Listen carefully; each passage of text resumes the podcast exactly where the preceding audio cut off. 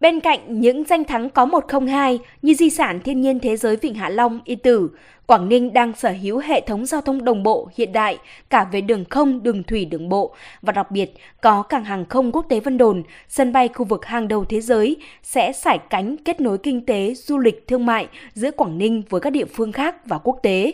Ông Phạm Ngọc Sáu, Giám đốc Cảng hàng không quốc tế Vân Đồn cho biết. Đối với lại đường bay trong nước thì hiện tại sân bay Vân Đồn đang bay tuyến bay Thành phố Hồ Chí Minh, sân bay Vân Đồn.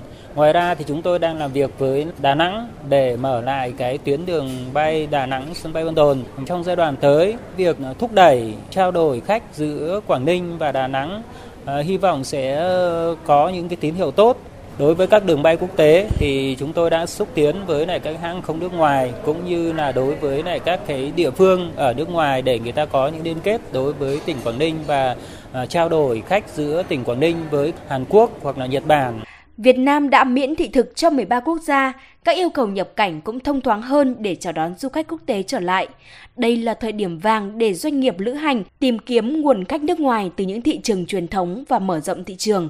Bà Vũ Nam Trang, giám đốc kinh doanh miền Bắc một đơn vị hoạt động lĩnh vực du lịch trên địa bàn tỉnh Quảng Ninh nói.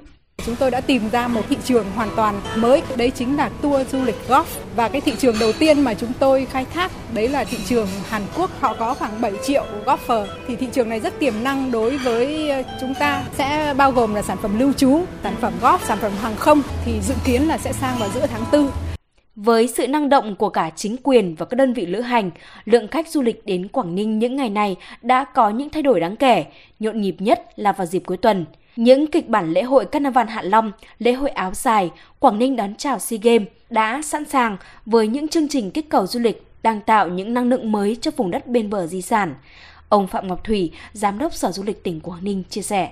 Chúng tôi cùng doanh nghiệp đây phấn đấu là du lịch Quảng Ninh du lịch bến mùa. Ở đây tập trung vào uh, du lịch nghỉ dưỡng cao cấp và Quảng Ninh đang rất thành công việc đó. Ví dụ khu nghỉ dưỡng Onsen, ví dụ khu nghỉ dưỡng Yên Tử.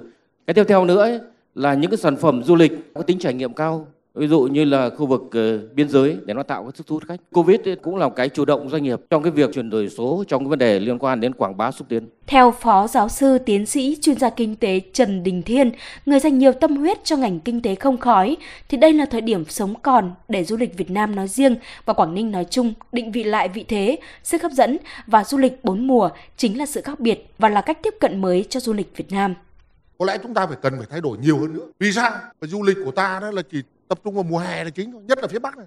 Trải nghiệm trọn vẹn và bốn mùa là thế nào? Làm sao để có bốn mùa đấy? Khi mà nghỉ, tập trung vào nghỉ hè thôi. Mà nghỉ đông đâu không có.